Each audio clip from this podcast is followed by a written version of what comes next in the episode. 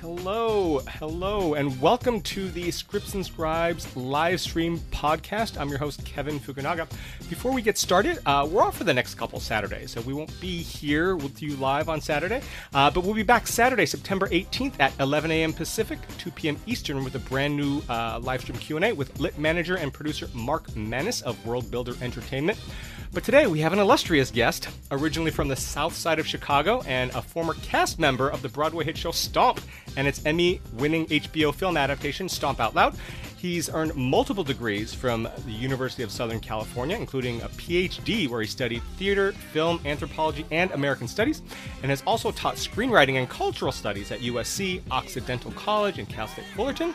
Uh, he recently signed a first look deal with Blumhouse Television and has written and has written and produced for such shows as The Blacklist, Undercovers, The District, and Lincoln Heights, and is the 2020 recipient of the Television Academy Honors Award for his work as writer, showrunner, and executive producer of Queen Sugar, for which he's also earned multiple NAACP Image Award nominations. I'm out of breath. He is Anthony Sparks. Thank you so much for joining us today, Anthony. I do appreciate it.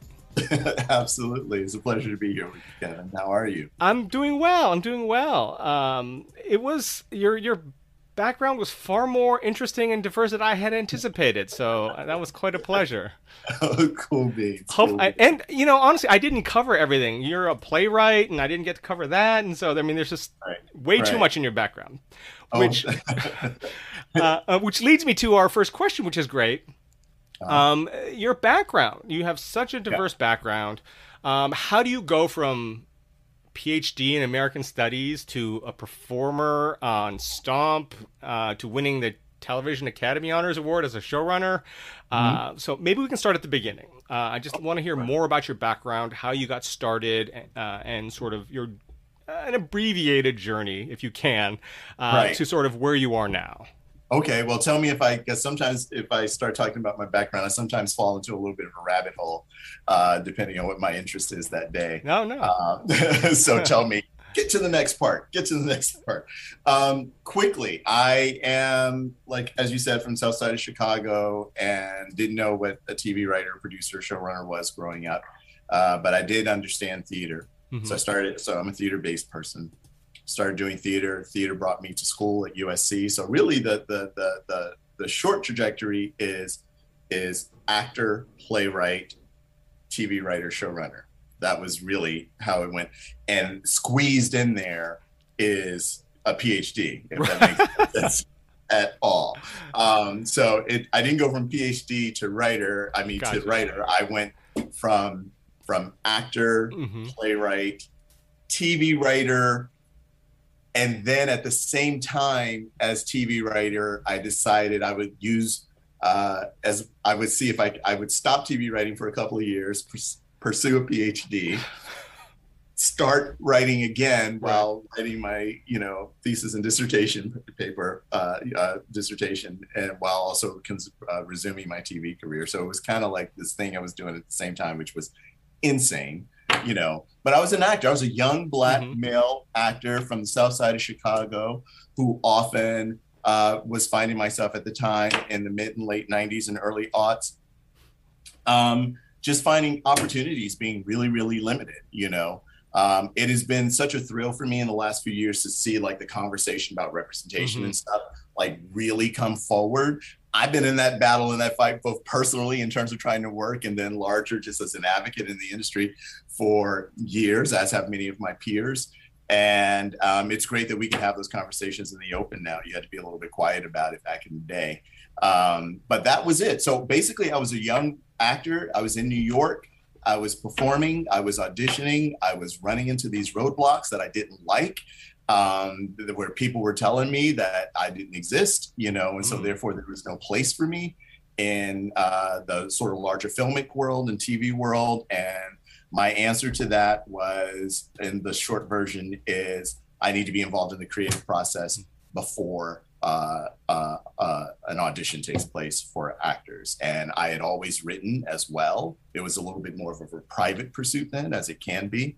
And then I decided I needed to push that forward um, as a matter of survival, frankly, and then as a matter of also finding a way to thrive, and as a matter of trying to participate in what was then a a smaller conversation that has grown about um, representation mm-hmm.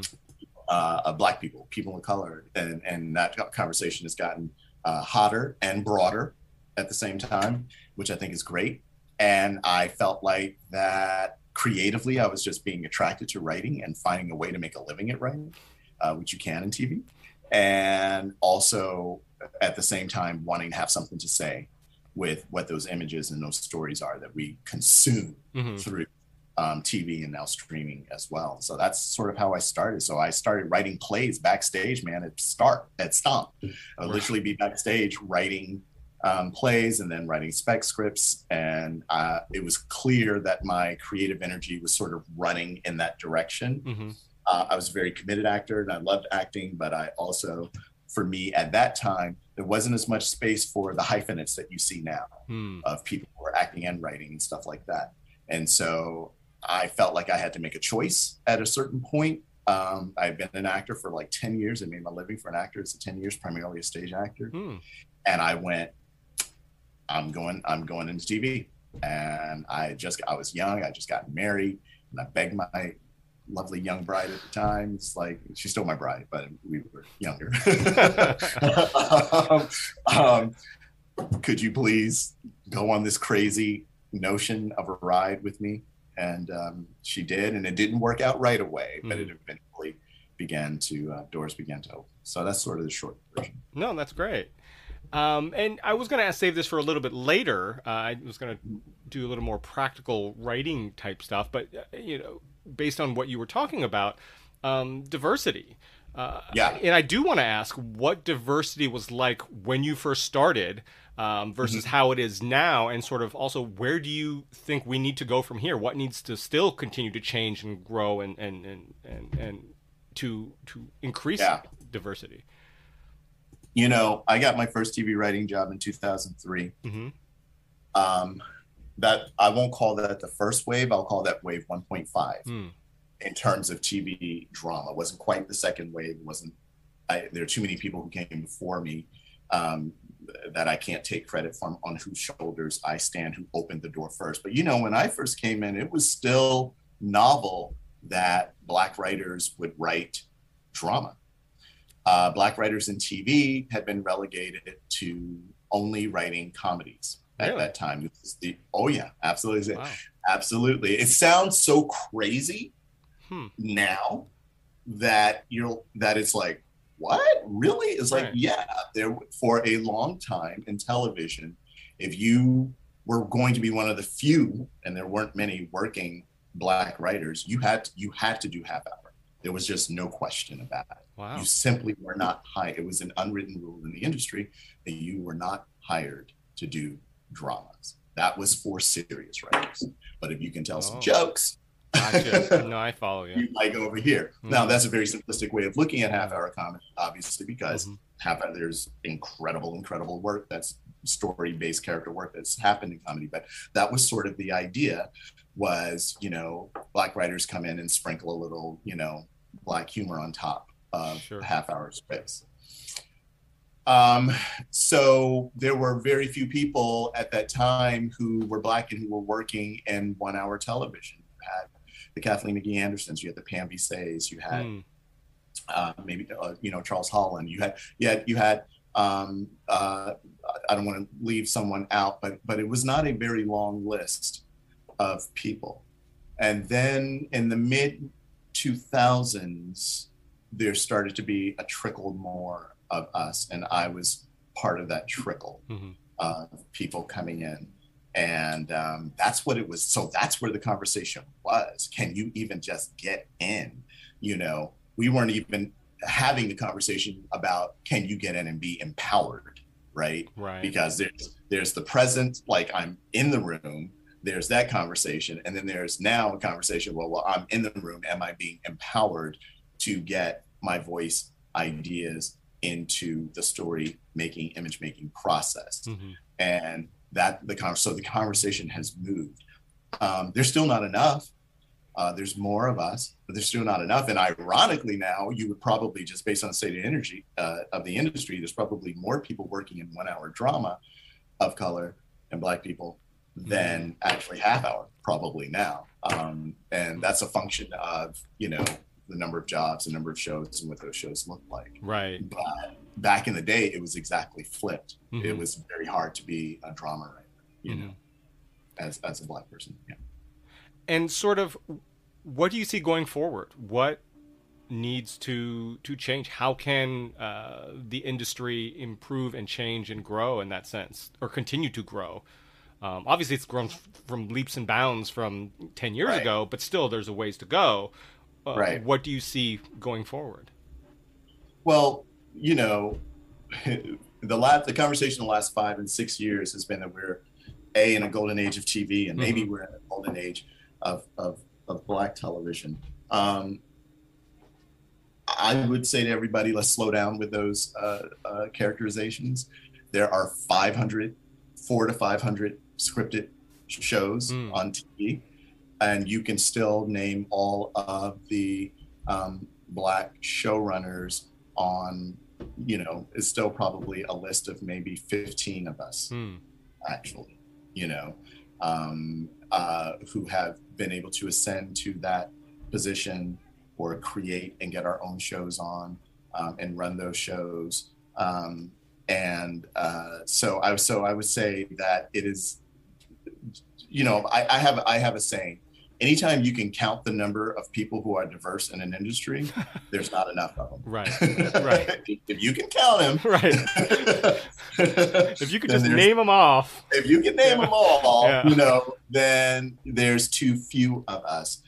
And then also, then what is the variety of those stories that Mhm. are being um, allowed to being told? Um, I will say that I am excited to see, you know, uh, Karin Gist with her show on Our Kind of People. I'm excited to see uh, uh, Janine Sherman Barrois uh, making shows. I'm excited to see uh, Zahir McGhee, Saladin Patterson. These are people who all, uh, you know, myself, I'm in development um, deeply, deeply in a lot of development. I'm very excited to see these particular set of writers and those and their peers get shows um, and get shows on. Mhm. Why? Because these are writers who put in their time um, on other people's shows and managed to find a way into the industry when um, it was, uh, it's still very hard, right? But did it somehow. And they did it based on their work. They did it not based on um, having a great publicist Hmm. Um, being really great at Twitter, um, being really great, and all of those things which help people and help us have direct connections with audiences. And that's great. So we should use all the tools that we have. But I think there is something to be said when you put the spotlight on people who sat in front of that computer or typewriter or pen and paper or whatever it is they used to create and wrote themselves a career Hmm. wrote themselves um, a um, uh, uh, uh, wrote themselves into sort of a, a type of relevance that way, and I think that we need to see that uh, uh, a lot more when it comes to uh, Black writers and producers in particular, versus um, people who made noise in some other arena or related arena, and then were able to transfer that Hmm. over into TV. Because what that does is exceptionalize that sort of star power, right? Gotcha. And says that you have to be that in order to be worthy of having some real estate um, in television or having a career. Right. And that's not only not fair, that's very limiting to Right. um, the potential of the variety of voices that can get out there. Invest just in, invest in writers. Mhm. I want to see writers invested in because writers are the bedrock and the leaders of television. Traditionally, have been. Obviously, television is an expansive space, and so it's making room for more voices. hmm But to place a value on the black intellect, the black creative energy and intellect, is something that is very important to me, and I think very important to our community to say that I can sit down and come up with a world and and characters and you're into it enough to put millions of dollars behind it without a lot of other flash mm-hmm. going on because our counterparts don't have to do that. Right, right. Our counterparts can sit down, our, our white brothers and sisters can sit down and write something and someone responds to it and it gets put on. Right. That's a simplistic way of talking about it, but I think you understand the general trajectory of what I'm saying. Yeah, no, it sells on its own merits as opposed to needing something extraneous to elevate it to being worthwhile for their attention right. and their You know, love my hip hop brothers and sisters mm-hmm. or whatever, but I got to go get you know, you know, one of them to attach to right. my. It's like, like really, why is that requirement? right. You know, for you only seem to apply to black people. Mm-hmm. You know, uh, black creators. Right. And so it's exciting then to see shows from writers like I like I mentioned earlier this particular season that are getting on, getting promoted, you know, mm-hmm. um, and being made and being promoted. And those are people, those are writers and showrunners and creators that just did their time, paid their dues, mm-hmm. and they're getting their shot. And I applaud it and want to see more of that. Yeah. Yeah. No, that's, yeah. Um, now, just quickly for those uh, watching uh, the live stream, if you have questions for Anthony, please drop them in the chat, and then we'll be we'll start answering them in just a few minutes. But I did want to ask you, um, Anthony, about going to your diverse background now. And then sure. diverse meaning you, you know, your career in academics and, and performance mm-hmm. and playwriting. Mm-hmm. Um, how did that, or how does that, I, I suppose it still does, affect your writing? Because a lot of writers come at it from they went to school where you know they study right. English or they study something, and then they right. work right. and work and, and, and, practice writing and get better and better, and then they become right. a TV writer. They get hired at some point, or they become an assistant uh, and get promoted. But you obviously have experience as again a performer on stage, uh, a playwright. Mm-hmm. Um, as mm-hmm. an actor, as an academic, studying multiple yeah. different things, not just film and television, but right. you know, American uh, uh, uh, culture and, and you know ethnic studies and things like that. How does that affect your your writing and what you bring to to the page and to the screen ultimately? It, it does in a major, major way. Mm-hmm. Um, first, uh, you know, you, as an actor, I know what's playable. uh, and I also know what, when I was an actor as my primary, I know what it was to pick up something and read it and be just set on fire by it. And I gotta play this, or I gotta have a shot at it, or I gotta audition, or this writer is after something. It's this writer is entertaining and engaging. Yes, that's we always want to be that um, up front, but also like there's something else going on behind these words or behind this story. And I remember when I was at my best as an actor is when there was just something meaty to bite into. Mm-hmm. And ultimately, the pieces that would stay with me would be pieces that just had something to say and had something behind it that backed up what they wanted to say. It wasn't just somebody just saying whatever they felt like saying. You know, um, there was there was work being done. They had done some homework. So that started to sort of set me on fire as an actor. So as an actor, I also you know, I love music um, in um, dialogue. Um, uh, sometimes to a fault, I have to pull myself back sometimes because uh, sometimes there isn't uh, space or room for that in TV. But I'm going for it. I'm going for it. I don't want all my dialogue just to carry plot. You know what I mean? Mm-hmm. Um, and sometimes TV can get shaved down to the point where that's what it is. And um, I, I, I'm not at my best there. I'm at my best when I'm creating space for there to be music in the scene, for there to be emotion mm-hmm. in the scene. Uh, and when I say music, I mean music in the dialogue. Um, uh, so for there to be emotion in the scene and for there to be breaths in the scene. So as an actor, I bring all of that sort of, well, what would I want to play, you know, right. if I were still doing that? And that's just fun. So I, I just have a lot of fun with that. So that's what I brings. That's how being an actor affects my work. Um, it's not separate from it, it's actually quite um, endemic to it. As a thinker, uh, as uh, if you want to use the word an intellectual, as as someone as as an academic, a scholar, mm-hmm. um, I did that piece because I was already working before I stopped and went to go get a PhD or paused, I should say. Right. So I didn't feel the need to get an MFA. I didn't feel the need to do any of that. I had a BFA already. So I knew what that sort of intense artistic creative training already was. I felt I had great instincts about the world and, and sort of the way that I thought about the world. But, and I had, I was, you know, well educated, uh, you know, and I was a reader and all of that. And I was surrounded by this great community, particularly when I lived in, uh, when I first moved to New York, I fell in with this community of Black actors and writers and dancers. And, and it was, it was just a glorious, glorious time. And the things that we would begin to talk about were very exciting to me. Um, and for me, a lot of that was instinct, and I wanted to be going off of more than instinct.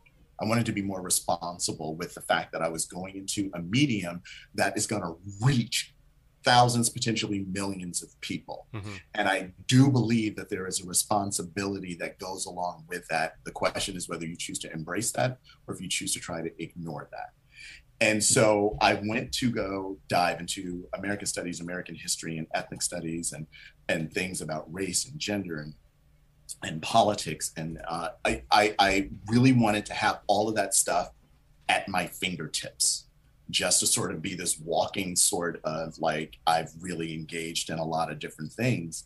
I felt like for me, my particular path, that was going to make me a better writer. That was going to make me potentially a writer of impact uh, if the circumstances were right or if the project was the right project.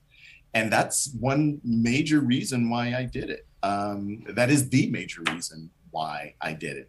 Now that's a long road to like. So you you know why couldn't you just pick up some books and read? Yeah, you know? it's like like most well, people. Like most people, right. right? Well, because you know, I also thought being credentialized as a black person would help. I could would help me in lots of different ways, and um, in ways that are a little bit different than what I originally thought, that has borne out to be true. Mm-hmm. It gave me a very specific way of being able to dig under a story. So that academic piece has fused with my creativity so that they are one. And what's happening now um, is that the projects that come to me, the projects that I'm interested in, they're hefty projects mm-hmm. that I don't think would come to me if I had not proven that I was a person who um, is capable of a certain level of thinking, mm-hmm. uh, of formulating thoughts that are serious, you know, thoughts. So I'm able to walk into a meeting and somebody hands me a piece of material or they go, "We're interested in this. Might you be interested in this?" And I'm able to tell them, "Yeah, I'm interested in this. Um, if you don't do this right, your career is going to over. like this is a right. a a powerful piece of material, and uh, and I'm the guy for you to figure it out. you know, um, so it allows me to to just have uh, an engagement with the world that is useful for television, but mm-hmm. also extends beyond television.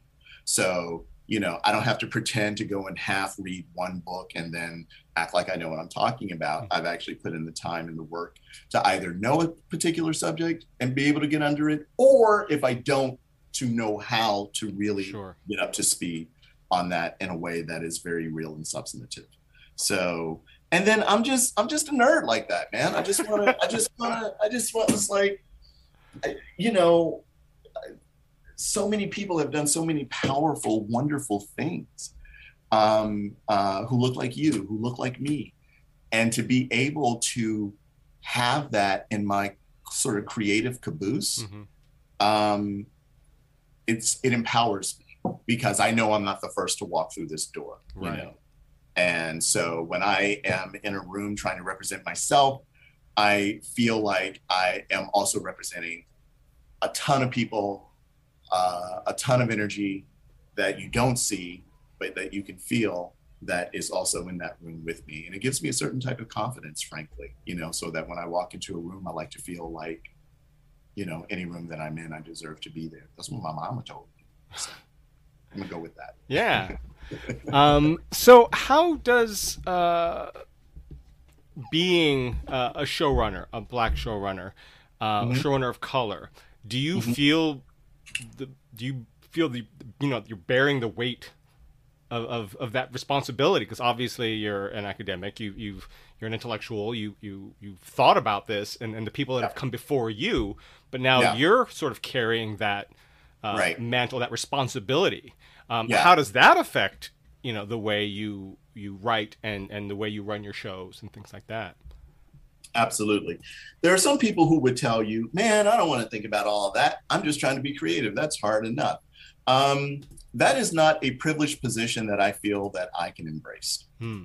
Um, I, I, ca- I, I have to do what I have to do to create space for me to be creative, for me to make mistakes. To be creative is to um, sometimes, you know, to be on a growth journey, right? hmm um, and make mistakes. So I, I'm not saying that. I'm not saying you have to be like this walking representation. Da, da, da. No, no, no.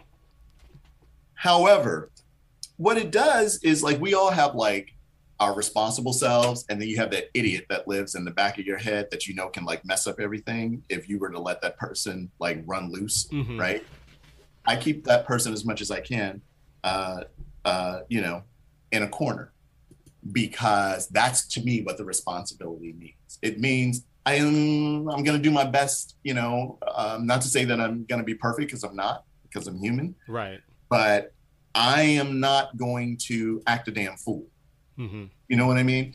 Meaning, I'm not going to let my ego run away with me because I have a position, you know, as if I'm the first person ever to do this, Mm-hmm. you know, and therefore, I do not feel that as a creative person, um, sometimes we as creative people allow the fact that we are blessed with creativity to be an excuse to act an ass. And I am not interested in that.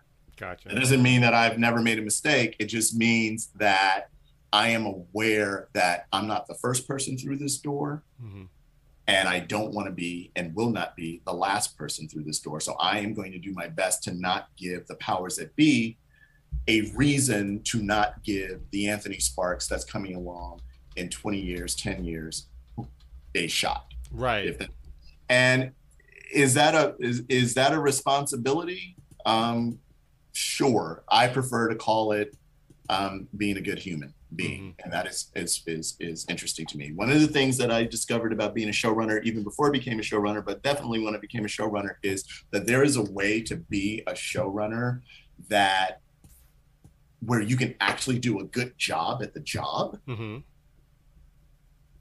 and not care about people. Actually. Okay. like like you can do it in a way that is where you claim the mantle of just the show the show the show hmm while you just run through people uh, in a way that is unhealthy and Sure. Um, and abusive frankly. I'm not interested in being that kind of showrunner. That to me is not success. That to me is not winning. Mhm. obviously as a showrunner and as a show creator there are decisions that you have to make. Sometimes those decisions are tough. Uh, there are some some assessments that you have to make you know um, but i do believe that if you're in the business of telling human stories you should be a human being as much as you can. Right. And when you're dealing with other creative people you don't own them. They are lending you their creativity. Hmm and that there is a way that you can encourage that in them that's going to make your show better. Hmm uh, uh, and certainly going to make the process of making that show better. And uh, that's important to me because i've never seen anybody's cv on their headstone. Right. so so you know i do think that there is and I, one of the things i liked about the showrunners training program that the wga runs carole Mhm. kirschner and uh, uh, uh, uh, and and others run uh, is that they make space for a conversation about how to do this job with with humanity um, being one of your core values. And uh, that's something that i believe in and embrace while also making a fantastic show. Hmm Now, speaking of, of showrunner, um, a lot of our uh, listeners, viewers are emerging writers, and their goal is to get in a room with a showrunner such as yourself and Mhm. try to land that first staffing job. Uh, Yeah. What advice would you have for them? What kind of things stand out in, in newer writers? I don't want to say younger writers, but newer writers, uh, writers who are emerging writers who, who uh, you know, are trying to get that first job. What stands out to them? Obviously, you're meeting them. You you like them as a, a, a writer. at that mm-hmm. point. I would assume uh, you've mm-hmm. read their writing and you like it. So what what is it that that they can do to make themselves stand out in a good way, and what what should they avoid possibly, in, you know, in a bad way? Wow. Um, let me see. How do I um, sort of hone in on that? Um, I'll, I'll, say a couple of things. Mm-hmm. Um, the first thing is is that they are writers who write mm-hmm. um, and take writing seriously, and there's something, and that comes through in their work in their writing sample. Mm-hmm. That they are people who have a strong point of view um, and are exploring that point of view vis-a-vis their story um, in ways that you know are grounded by character. I'm not talking about proselytizing or anything like that. Um, and you might be you're like, well, of course, that's what writers do. Um, yes, but when you're talking about television, you have to understand that uh, Hollywood, the entertainment industry, television uh, can attract people who have an agenda that has nothing to do with being a good writer or telling great stories. Mm-hmm. It has to do with making money, um, which I'm a fan of and believe in. And yes, everybody, blah blah blah. But I've noticed something when I talk to people, you know, people coming up. I've noticed that a lot of people no longer say, I want to be a TV writer. Mm-hmm. They say, I want to be a showrunner. Gotcha. They start there. And while on one hand, it's lovely to hear that um, because that means they have an awareness, they're paying attention to it.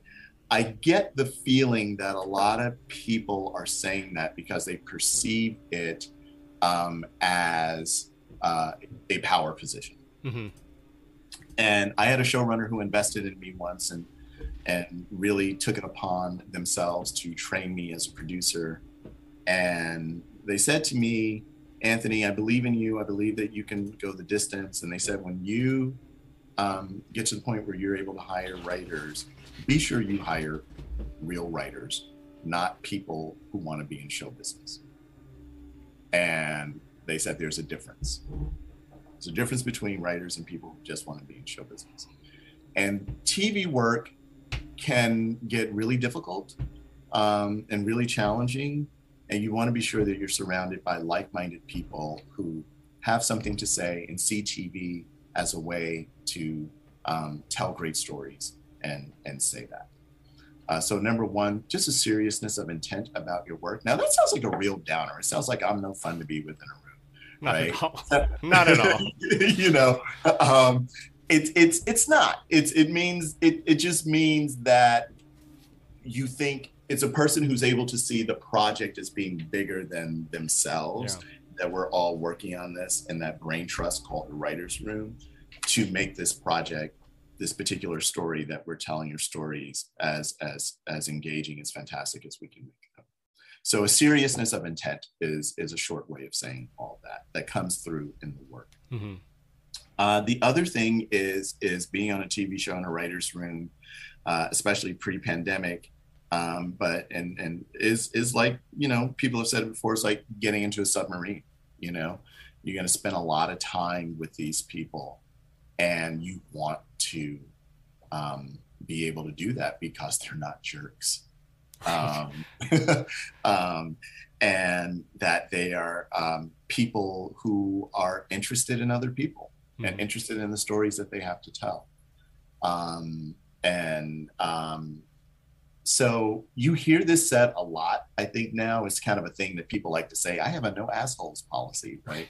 Is what people like to say. Uh, uh, mm-hmm. And what's interesting about some people who say that is that they themselves have a very interesting reputation about whether or not they or they themselves are not an asshole. Right. Um, um, they don't want the competition. I'm just kidding. They don't want the competition. right? Like I'm, you know, right. the, you know but generally that's true you don't want people who this gets back to my earlier point who are using their creativity as an excuse to be less than the best person they can be because I'm creative. So mm-hmm. I get to say what I want to say, however I want to say it, no matter how it you know impacts other people so a writer who is whose um, intent uh, in terms of being a serious writer to have something to say is number one that comes through in the script mm-hmm.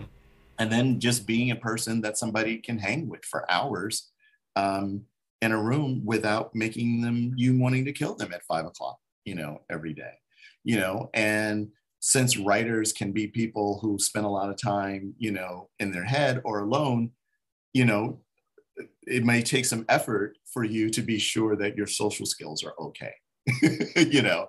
Um, and hopefully you have a few people in your life that can tell you the truth about like you know whether or not you uh, have some habits of person that make it difficult for you to be around you know?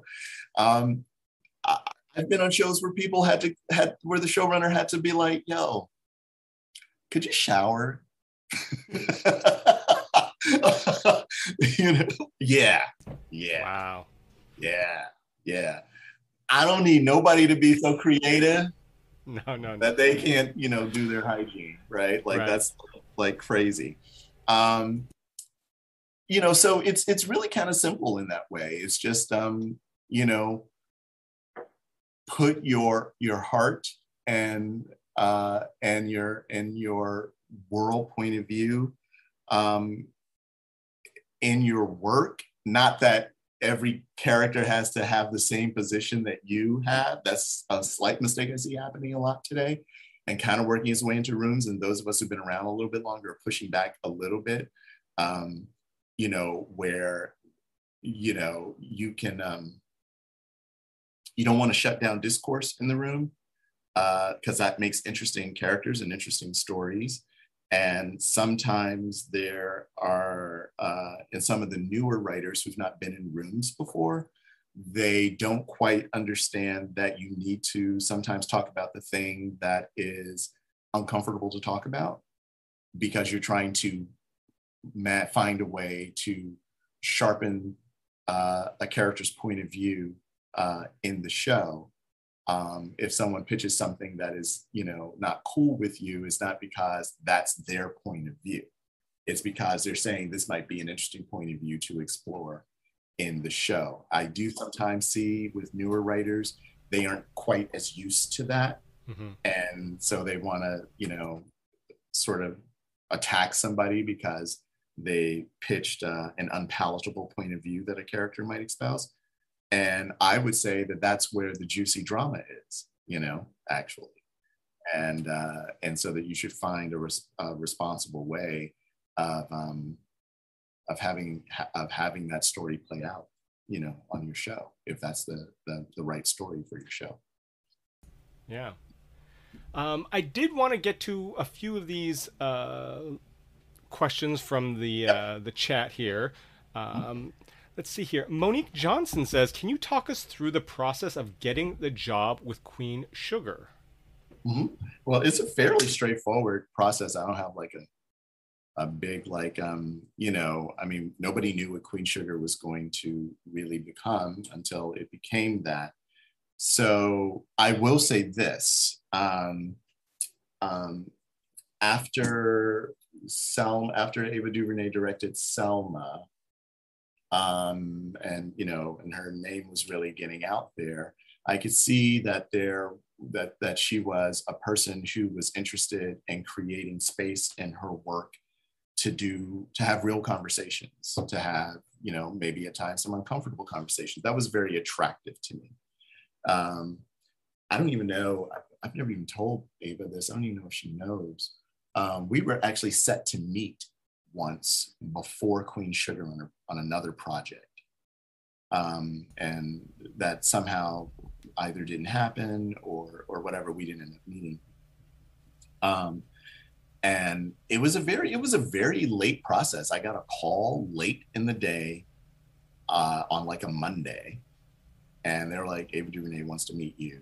Uh, and Melissa Carter, who was the showrunner in the first season of Queen Sugar, want to meet you do you know what Queen Sugar is? I was like, no, I don't know what Queen Sugar is. Uh, what is that?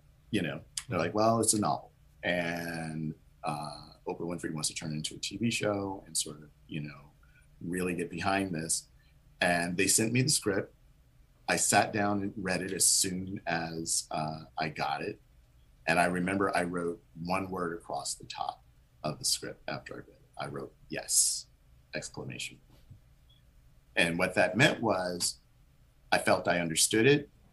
I felt without even, before even meeting um, uh, Ava, I felt like I understood these characters and knew who they were um, or could be. Um, and I felt like it was the sort of thing that I could pour a lot of my creativity into. Um, and because sometimes you get a meeting for a show, and even if you feel like you can do a good job on the show, it's not something that you feel like sort of can taps a piece of your core. And Queen Sugar for me felt like that. And so it was really that simple. Like I got a call on a, on a five o'clock on a Monday for a meeting at noon on a Tuesday. And so the rest of that time became about diving into it and figuring out. Went, met Ava, we hit it off, and I was able to talk about.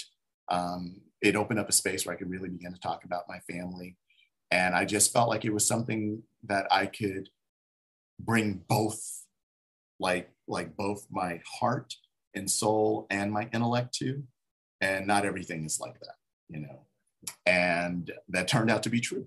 Um, and which is why you know I've done the show for six seasons. You know, so yeah, it was really that simple, and uh, and that first season room on Queen Sugar was like a lightning in a bottle room that happens every now and again, where you know all the writers in that room we were all going on this new journey together because none of us had ever seen a show about black sugarcane farmers before or since. Mm-hmm. And so we didn't have a real big template that we could pull from. We sort of had to figure out, you know, uh, you know, uh, together with Ava, what we what what what was how was this a series? We had to figure it out and not a movie. Hmm. Uh, that was a big question that we asked ourselves. Um, and because we were straight to series, we didn't have a finished pilot to look at to pull strings from and blah blah blah. Uh, there was a script, um, and so we dug in, and it was it was terrific. It was terrific process. Had a great time. It was one of those magical rooms where we just dug in, and together we found you know what became Queen Sugar the series. You know, um, so it, it, was it was really um, a wonderful process. You know, with a great roadmap in this pilot script that they had written. Yeah, I mean, it definitely sounds like it was one of those things that was just meant to be. Like everything just kind of fell into place. Serendipity. It was, it was, it was, yeah, it was, it was, it was one of those. And um, I'd been on projects like that before, and I'd been on projects that were supposed to be that that didn't turn out to be that. yeah. um, and so, look, if you could boil down into a formula why a TV show ends up working hmm. or not, then every TV show would, would work. work. Right. and you can't. That's the slippery part of creativity, right? Yeah. It's like, you know, you got to have, um, you know, uh, you got to have, you got to have a strong vision, hopefully, or or a vision that can be found. If it doesn't start off with one, you've got to have the cast has got to be right, you know, um, and and your writers have got to be you know right you know and you don't really know that going into the mm-hmm. beginning mm-hmm. of it you can't possibly know the show doesn't even exist yet a pilot is not a show you know right um, it's easy to look uh, back on a show that didn't work and say oh this should have changed or these two actors but that's with exactly. you know that's with hindsight exactly, so yeah. when you're fortunate enough to capture that lightning in a bottle um, I think it has to be treated very carefully yeah. and respectfully. Uh, and the creative auspices that contributed to that project have to be valued mm-hmm. ultimately mm-hmm. if that project is going to be all that it can be and yeah. received as such in the world. Uh, let's see here. Uh, Simba Binga, hey Simba, uh, says, um, this brother is the truth. As an unrepresented black writer, with most of my uh, protagonists being black, brown, or Asian, um, my question is Do you feel like there is a subconscious barrier created against these kinds of stories? Most coverage websites are 98% stocked with white execs and reps. I want to be sure I understand the question um, that's being asked. Um, tell me the second part of it again. I, I understand that you're saying that coverage websites are saying lack diversity. Yeah, Um, I, I mean, it says most coverage websites are 98%, you know, read by white execs and reps. But I mean, I think it's he's looking at also from a representative point in the industry in general, with executives and you know uh, managers and agents. You know, all the the points of entry for Yeah. newer writers, especially writers of color, facing obstacles, facing these barriers by you know, uh, you know, executives who are not of color.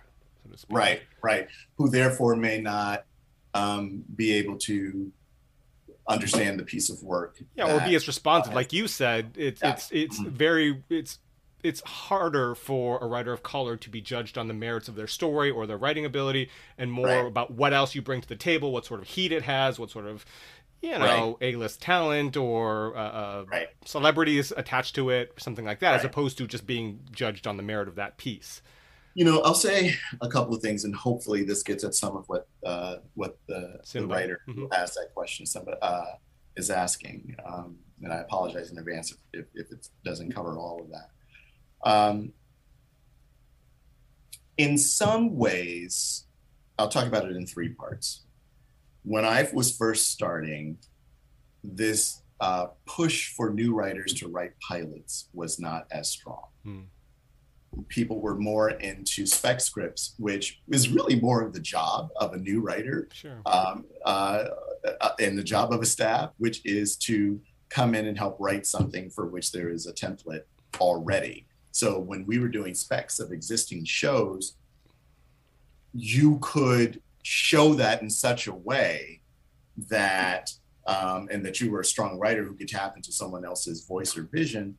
Uh, you could do that, you know, in a way that perhaps would help you get beyond that initial resistance to you know a black story or an asian american story or or or which then there was this big push that happened about 10 years ago and i remember it was like that all of a sudden it was like you could not get staff one season if you did not have this killer pilot and it has stayed that way ever since I think that's both good and bad. It's good in the sense that it gives you a sense of of what a person's skill sets are um, at that particular point in time, but it's also asking a new writer to do work that people literally get paid millions of dollars to do well, right like for free. Mhm. People get paid millions of dollars to write pilots Mhm. to write viable, good pilots.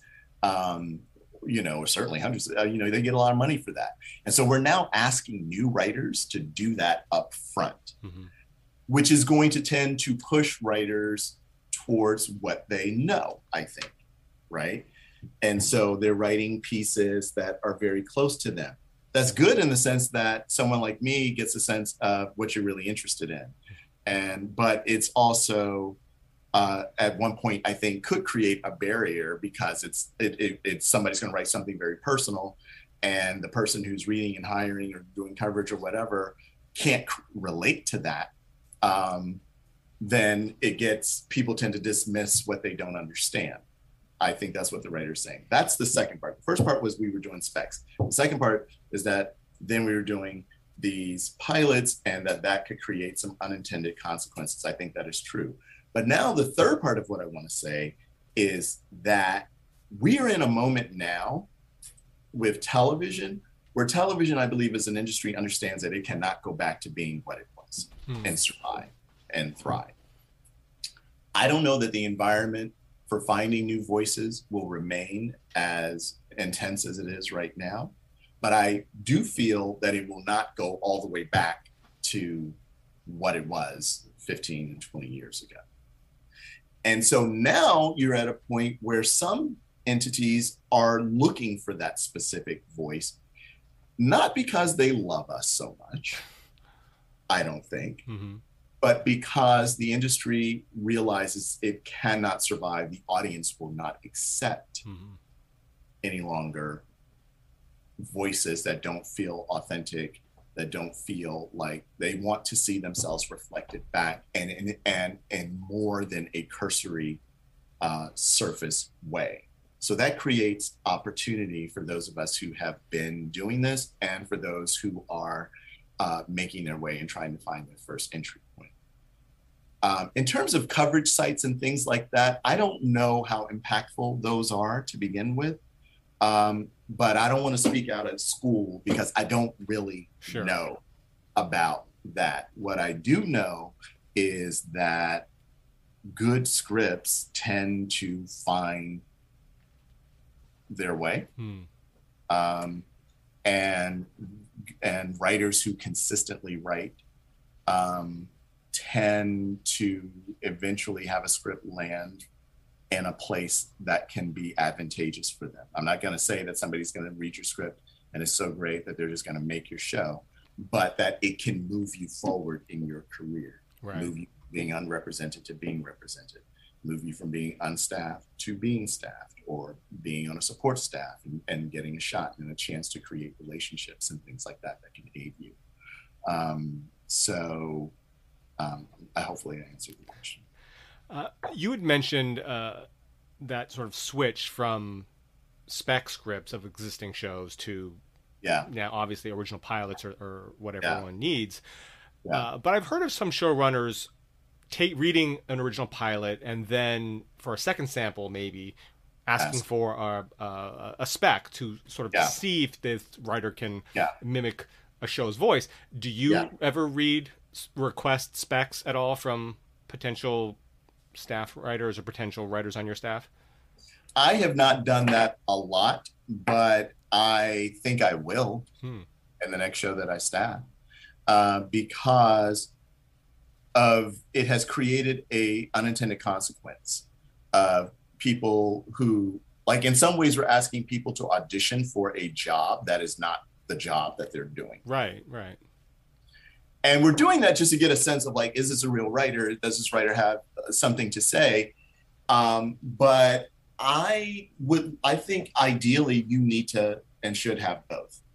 Um, because there are some showrunners that are actually moving away from reading pilots and going like you can't move away from it totally because now it's such the standard mm-hmm that if you were to ask, like, I only want to read specs, like, I, I literally think that showrunner would not be able to staff the show. right. right. you know, because yeah. it's such the wave now. Mm-hmm. But I'll tell you this if I read a writer in their original work and I'm like, wow, really into them. And I was like, can I read a spec? And they got one. Mm-hmm. I'm like, I'm going to be, and it's a good one. I'm going to be super impressed nice. just because I'm like, they are ready. They are not going to they are not going to allow their shot to um, dissipate or potentially go away be, and by having to say, well, I don't have that, mm-hmm. you know? Um, and I think when you're starting out, especially, you should take away, you should take, you should take, a, you should take away the easy no you know, I think that's yeah. kind of a, a, great thing in life, frankly. You know, take know, away the easy no. I love that. Take away the easy no. I mean, that was also part of the reason I went back to school. Not that someone was going to hire me because I have, you know, all uh, uh credentials. But you ain't gonna say that I don't have. Them. Yeah, that's true. okay. Yeah. So. Oh, that wasn't uh, an easy no. That's. I mean, you took away that easy no, but it wasn't easy for you to build up that. Yeah. Oh no! I almost. Oh, it almost killed me. Like, like, like I, you know, I tell people, please don't do it the way I did it. I mean, I was doing, I was staffed doing uh, a PhD while also having three children in three and a half years. It hurts me just to hear about it. Oh, it, it hurts. It hurts the man I used to be, you know, um, I lived through it, yeah. but it was it was it was tough and i had twins as well wow. so you know I, I was you know i did hit a wall at one point and go like i think i, I think i hit my limit i think i think i'm at my limit and i'm going to back away just for you know a few months and right. get myself together um, but i'll tell you a little secret therefore when i'm in tough situations while i'm running a show um, you know obviously i'm not you know i'm a little bit older but um, my definition of a tough situation mm-hmm. and some people's definition of tough situation is very different. it's like what the uh, uh in, in, I don't it's the army or the marines or maybe it's the navy seals Yeah. when they're special forces training they have like Yeah. what's called hell week and it's like two weeks of just super intense training where they're not allowed to sleep very much or eat very much Right. a- and they get yelled at the entire time and the whole Right. point is to put them in such stressful situations that when it comes time for actual combat it's actually Right. less stressful than what they went through so they can see Right. you know nothing Right. is as bad as that Right. So, So- you know, like a tough note session, you Mhm. know, I'm an artist like everybody else. I Sure. get sensitive about my shit, right? Da, da, da. But I've yet to have a note session that is, and I've had some tough note sessions. You know, I've, I've worked with some big personalities who got a lot to say. Mhm. Um, and, but does it compare to standing before five professors in a two hour oral exam? Mm. about the history of black people? no. That I did on my lunch break? right you know, no, that stress. Yeah. that that is, you know, um, that's stress. And so some sometimes you might want to throw yourself in the deep end of a pool of something so that you just are forced to develop certain muscles that Right. you might not otherwise develop. Um, you know, and and you know, going back to school was that for me. Yeah. No, that's great. Um, let's see here. Um, Jacqueline Jones Lamont says, Thank you for taking the time to speak with us on a Saturday during a very busy time for you. I firmly believe that creating television shapes societal paradigms. I agree. Uh, I- can you speak to the potential? the potential of television to shape. Uh, yeah, I think that's what the question is. Yeah. Um, first of all, uh, yes, and yes, and yes to what this uh, writer asked. Um, yes, it does. Uh, I am a person who very much believes that that is part of the responsibility of television. Whether television was invented to do that or not, hmm that is what it does. And so, woe unto you um, if you walk into the space without a sense of that history and that, and frankly, which is not a word I use often, but that power. You are placing your hands on the lens through which we all see each other. I'll say that again. You are placing your hands on the lens through which we all see each other and see our world and its potential hmm through the stories that we tell. It's like the co- it's like the contemporary um, version of of a hearth, right? From from you know, it's less communal now because there's so much and everybody can choose their own experience but it's still communal and we have these social media apps and stuff that sort of create these sort of and so it is. Um, that doesn't mean that you can't tell tough stories. I want to be very very clear in my opinion that that is not what that means. Hmm but it does mean that you need to think um, as deeply as you can about what it is you're putting out into the world. So I don't think you can just do TV just to glorify yourself uh, and to get a, a, a nice paycheck. Um, I don't think those are the type of writers that I want to work with. Hmm. Um, um, because I have felt the brunt of what it means to not be seen or to be miss seen. That's not a word, but but I think you know what I mean. To Mhm. be um, not seen properly. Right. In the right lens. Uh, those are, frankly, for me as a black man, that is potentially a deadly consequence. Hmm. Um, for me, for my family, for my sons. Um, I have a son who likes to wear a hoodie, Hmm. and I have to tell him, you know, I have to tell him sometimes, like, no. And I don't know that that's going to save his life. Right. I do know that it gives other people an easy, it's stupid, but it gives other people an easy reason to dismiss, hmm to devalue to the point where death is a possibility.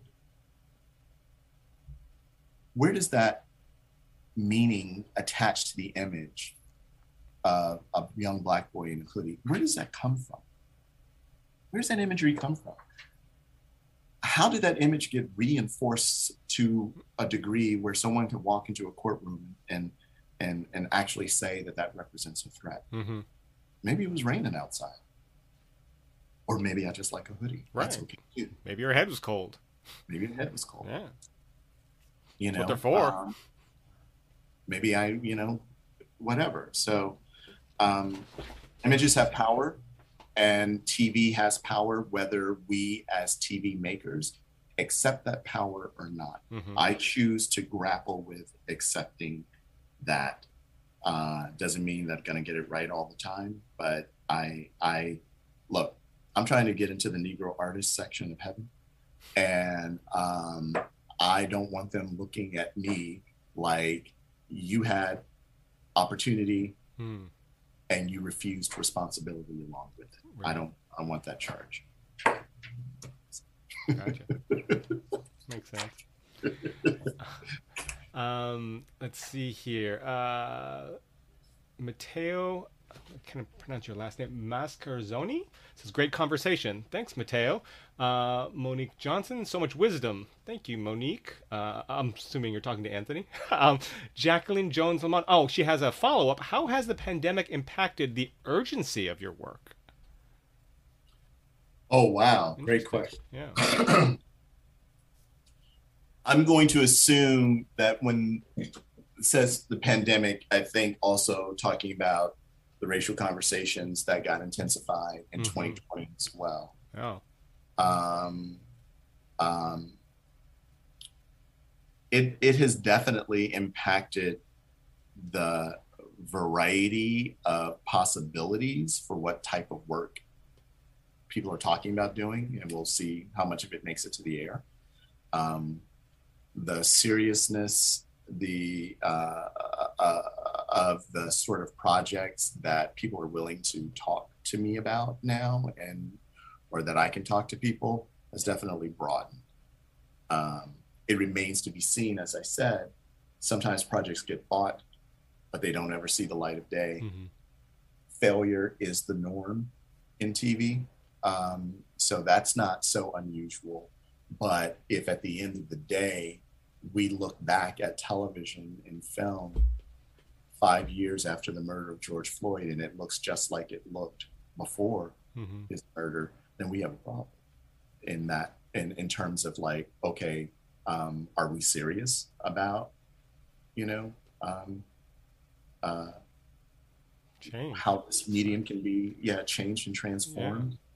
Uh, um, or were we just saying, you know, as an industry, were we just saying what we thought was the thing to say? hmm I think the jury is still out.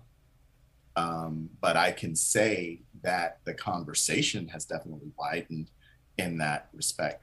In terms of, say, Queen Sugar, we very much uh, embraced that there was a season that was written for season five that was supposed to be a really great season that I was very proud of. Um, and uh, when we were shut down, um, you know, um, there was a feeling that there was a responsibility that we had a, an opportunity, um, if not certainly an opportunity, if not frankly, perhaps an, a responsibility uh, with this very unique but sort of everyday-ish in quality black family, uh, everyday, ev- every man, every woman-ish sort of sensibility about some of our characters to um, grapple with the world that we live in.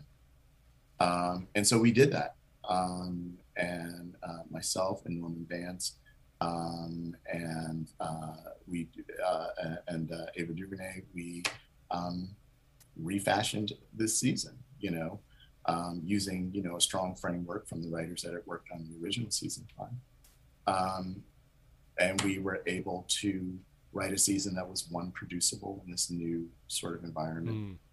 But more importantly, or just as importantly, I should say, um, uh, s- spoke to the moment. Um, and uh, some powerful work came out of it. Uh, some work that that, that uh, I'm certainly proud of. Um, and so, yeah, so that's a sort of a specific example. And then I think we have the example of waiting to see what the outcome will be as a result of all of these conversations in the industry as things go or don't go into the pipeline of production. Mm-hmm. Uh, let's see here. Um, Beth G. Uh, quote: "I've never seen anybody's CV on their headstone. Oh, that's going to stay with me. Thank you for saying that." Um, let's see here. Uh, Carlos Serra says, "As a showrunner, can you talk about the process of how writers' work comes to you and how you're assessing what you're looking at uh, when you're speaking to a writer you might staff?" Okay. Um, well, uh, the the way a writer's work comes to a showrunner is generally um, generally with an asterisk i'm going to say this is generally through the established pipelines that um, exist in the entertainment industry trusted agents and managers uh, trusted and legitimate agents and managers and also studio executives mm-hmm. uh, play a role in that also uh, if there's a production company involved, as there often is now, um, sometimes their creative executives will play a role in identifying writers for showrunners to um, consider. A showrunner needs um, a fair amount of help um, sifting through all of the submissions that come in and figuring out um, which scripts, uh, based on the needs of their show, they have time to read to consider a person. So, you know, think of it as like this wide, you know, opening that gets smaller and smaller with each of those entities that I named the studio, the production company, um, your friends, um, actually, you know, um, you know, a lot of times um, a word from another showrunner helps a showrunner staff their show. You know, I was, you know, able to help a writer um, get a job on a show on an upcoming show this season. That writer script was not really in the be considered pile, and oh. I was like, take a look. You know, that means a lot. Showrunner to showrunner, that means a lot mm-hmm. because we know how busy we are. We know how impossible it is, and so if someone like me is going to say that to a peer, you know, and that person has a real need, they'll grab the script I have to really be able to say that because next time they won't take my recommendation. it's terrible, you know, right? Yeah. So, so yeah, I have to really believe in saying that. Mm-hmm. Um, and and that that it worked out for that person, and they met and killed the meeting, and and and they're on that show. Um, that's that's one way. Um, so, having said that, um, they're also, you know, showrunners are creative people, and we all have our little particularities. So some, so you have showrunners that'll be like, I don't want to read any scripts uh, from, um, you know, I don't want to read a traditional script. Like I'm looking for writers who have thought about a particular um, subject or topic that is important that I see is important to my show, mm-hmm. and so I want to read essays and short stories. Wow know, and you can't predict what that's going to be. right. You you can't predict. I would say those tend to be shows that are trying to seriously grapple with some big thing, mm-hmm. you know, and they know that they need to have a, a, a certain level of thinker in the room and not someone who just Googled, you know, right. uh, um, you know, whatever they Googled, you know, and then try to pass themselves off as an expert right. on that. They want somebody who has been impacted by a particular issue gotcha. so that they can bring an authenticity into that room. I've seen that. Um, for Queen Sugar, as the seasons went on, I began to realize that the writers who did best on the show were writers who, um, you know, could a do the job of a, of a writer on staff, or just sort of mimic the show, especially once the show was up on a stage, sort of mimic the um, uh, style of the show. But the one thing that I figured out, or that became important to me, was that I needed people who had thought about the world hmm. in a very real, serious way, in some way, thought about the world. Um, generally from a black perspective, whatever that means to them. But if not specifically that, just had thought about the world from the perspective of feeling marginalized in some way. Hmm. Uh, and had something to say as a result of that. Um, uh, so I would oftentimes pay just as much attention to that writer's background um, and what they had done before they became a writer, uh, as much as the actual writing themselves, uh, writing itself. Um, I, I was looking for a sense of, and then I was looking for, and then once the writing came through in a meeting, I would be looking for a person who was willing to, I could get a sense was willing to kind of bleed on the page a little bit. And what I mean by that is, um, Queen Sugar is not a show that is typical of a lot of shows in the sense that, on one hand, yes, it's a family drama, um, but it's a family drama that also embraces a certain amount of, um, of, of uh, elocution in terms of uh, talking about love, in terms of talking about politics, in terms of, um, of talking about race and gender and sexuality. Is like, like so. I needed people who were comfortable with uncomfortable conversations mm-hmm. potentially and how could I get a sense of that, you know, when I would meet a person? Um, the franchise of Queen Sugar to me, um, the way I approach the show, um, has always been emotion.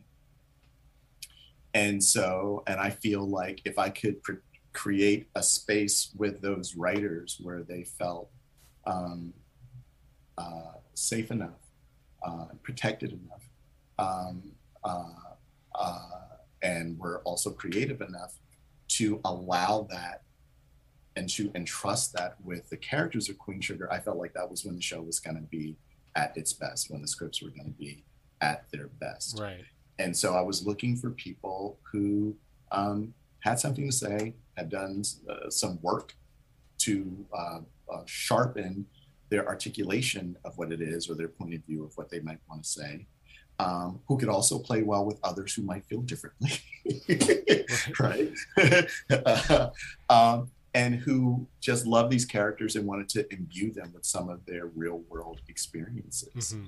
Um, and um, and so um, it, for me, it was just as important. The right, the background and the willingness of the person to share was just as important as the writing sample for me. Yeah. Um, I don't remember who said it. I think it was maybe Poe, mm-hmm. and I'm paraphrasing it.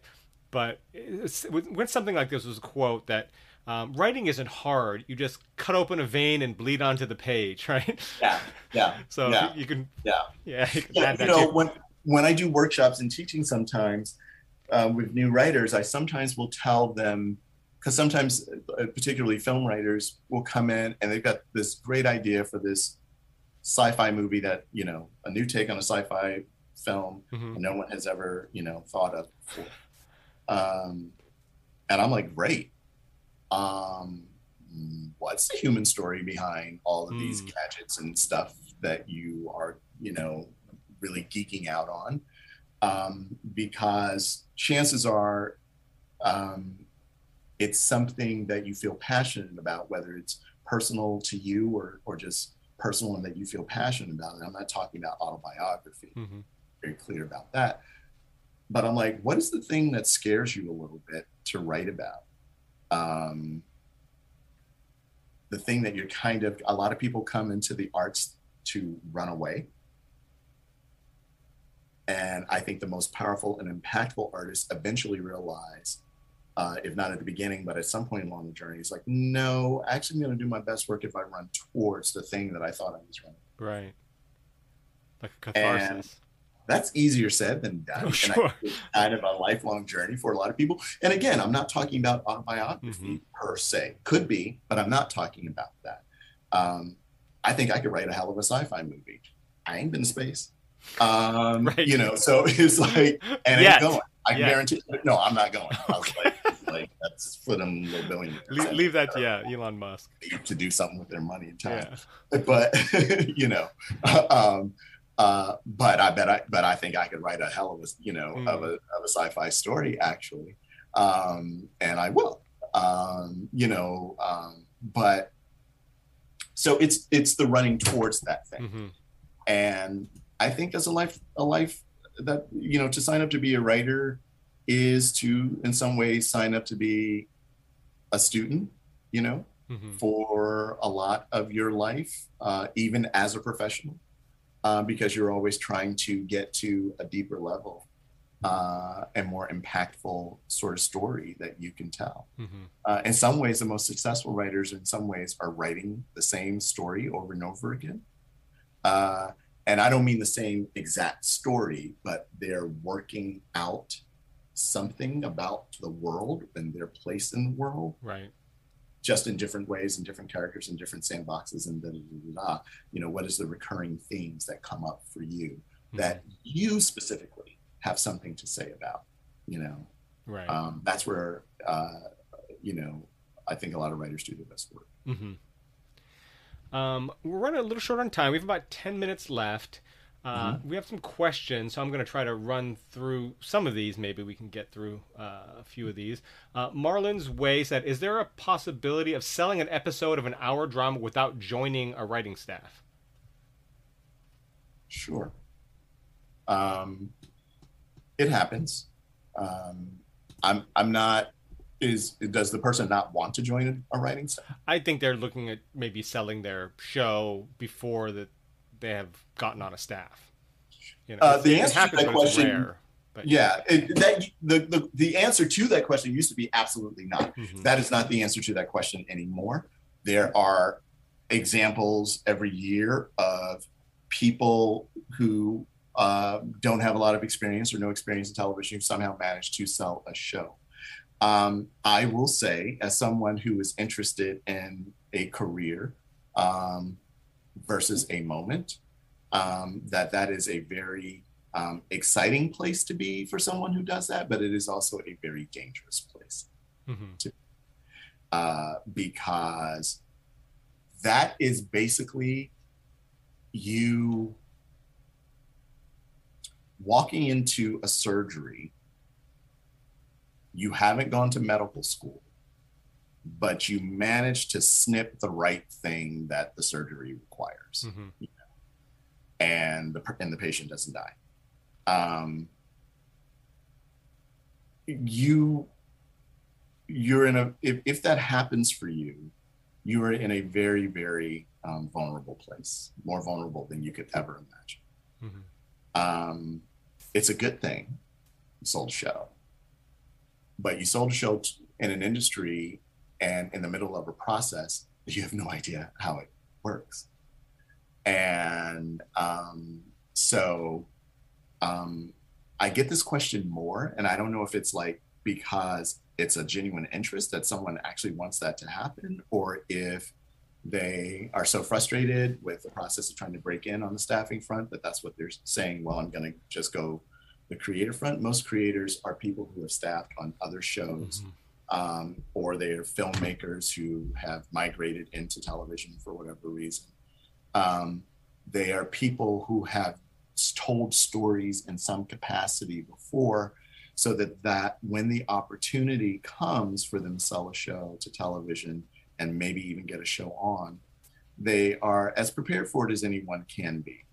Um, a lot of times people who manage to sell a show and they don't have any experience in television or they had very little experience in television see people always do the splashy announcement about the sell but they don't do the article about what happened after that right and nine times out of ten what happened after that is that that project imploded mm-hmm.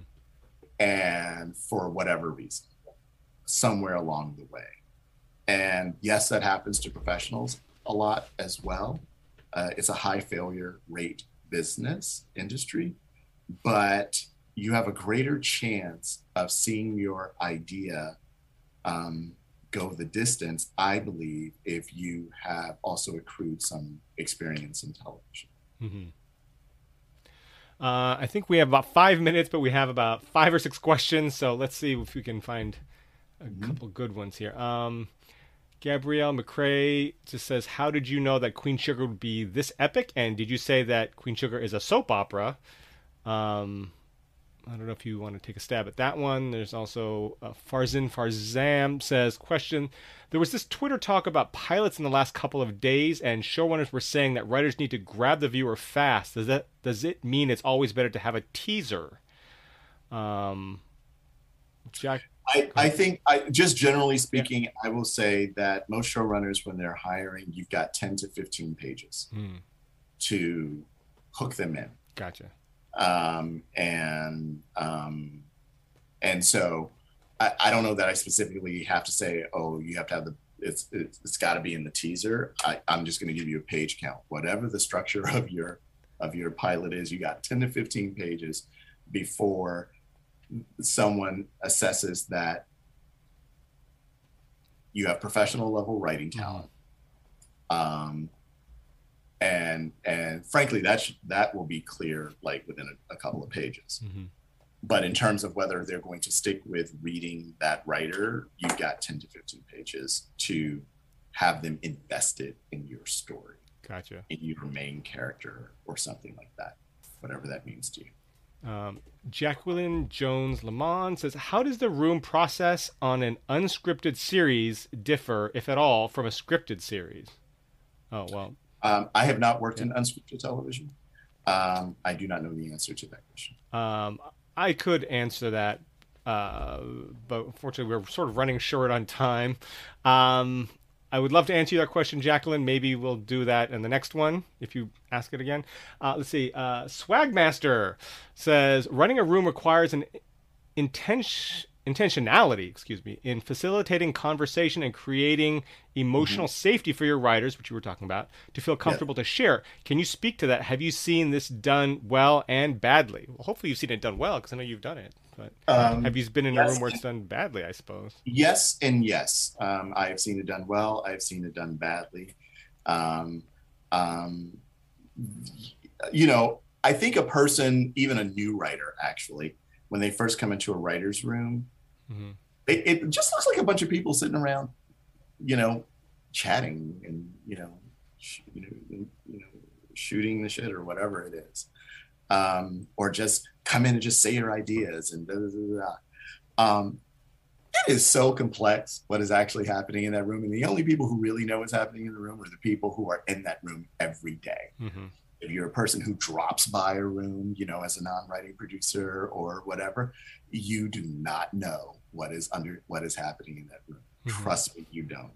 Um, and so, and and and and nor do you know those people, um, and uh, the things that need to happen, and the the egos that need to be taken care of at times, or the um, you know, you're trying to get the best work from your staff and each person may require something different.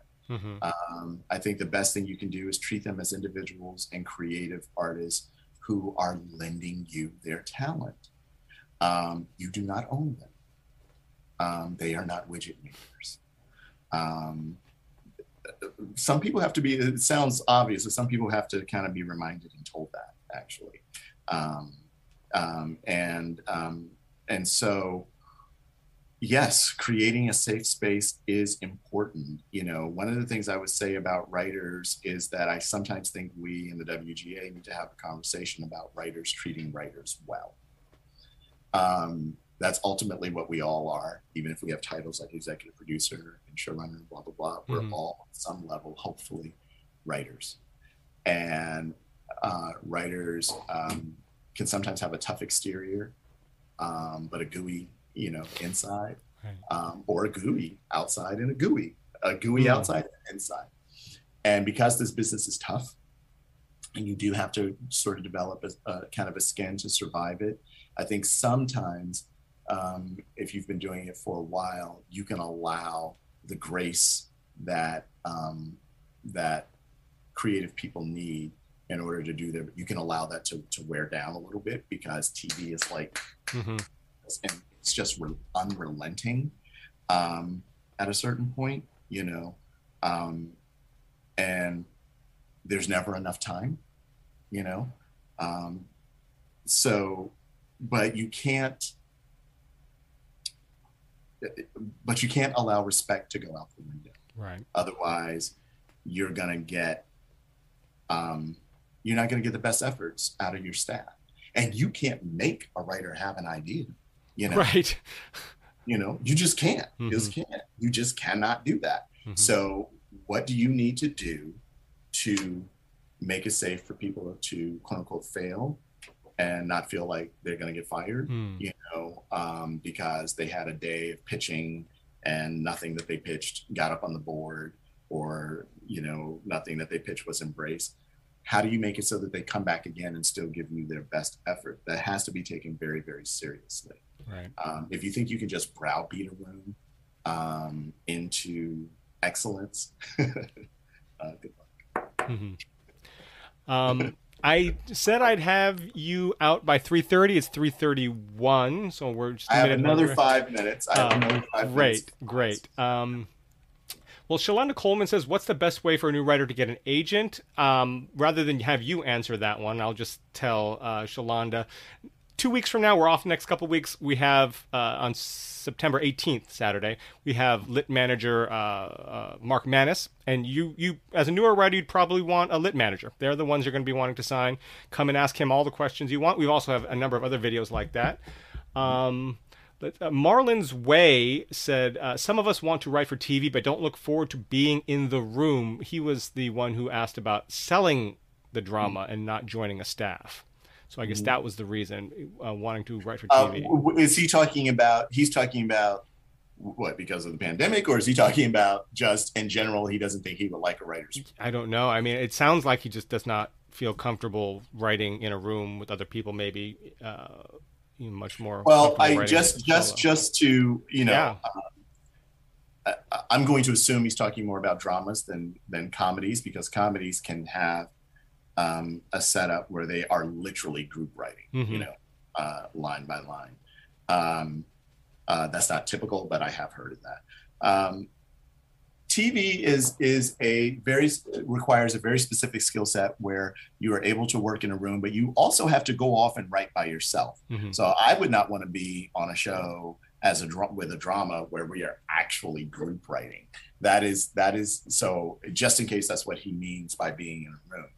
At some point you have to take the work that the room has done and go off and actually write a script. Mhm. So you get to sort of have the best of both worlds.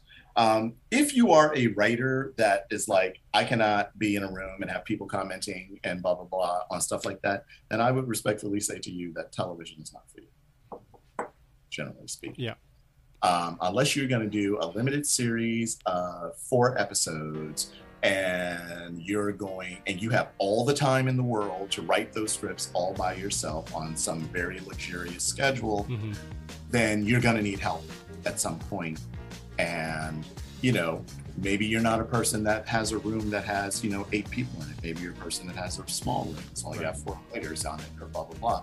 But the deadlines in tv and the economies of scale in television um, there's a reason that the room model has emerged it is not because that's just what someone sat out sat around and thought of one day. The speed of television and the quality of what has to be produced within that speed is very real Mhm. and that is why the room model exists Right. and so um, yeah Um, so Shalonda asked about the name of the agent. It's actually a manager named Mark Manis. On the 18th at 11 a.m. Pacific. Uh, but we have a ton of agents uh, and managers on our website, scriptandscrap.com, or just go back to some of the other videos. Um, so it is 3:34. We're one minute early. Uh, thank you for your time, Anthony. Thank you all for joining us today and spending part of your weekend with us. Uh, we'll see you back on the 18th, everyone. Thank you, Anthony,